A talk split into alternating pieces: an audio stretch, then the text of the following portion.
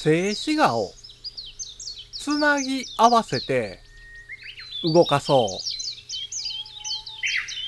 パラパラ漫画簡単アニメ57577の31文字でデジタルに関する単価を読むデジタル教室単価部です。教科書などの端に落書きをした経験を持ってる人って多いでしょう。そしてページを高速にパラパラとめくって動かす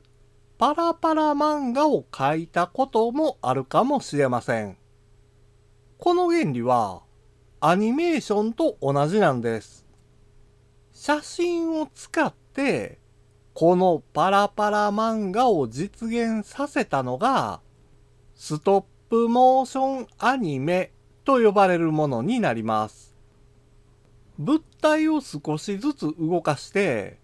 スマホやタブレットのカメラで撮影したデータをつなげてアニメーションを作成できれば、絵を描けなくてもアニメを作成できます。そのために役立つのが、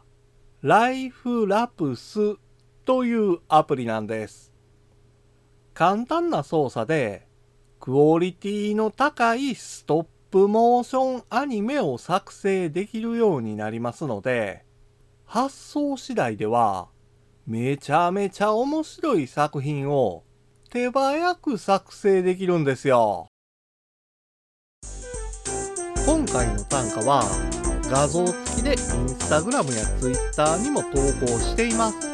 またデジタル教室ではアプリやパソコンの使い方などの情報をウェブサイトや YouTube、ポッドキャストで配信していますので概要欄からアクセスしてみてください。デジタル教室短歌部でした。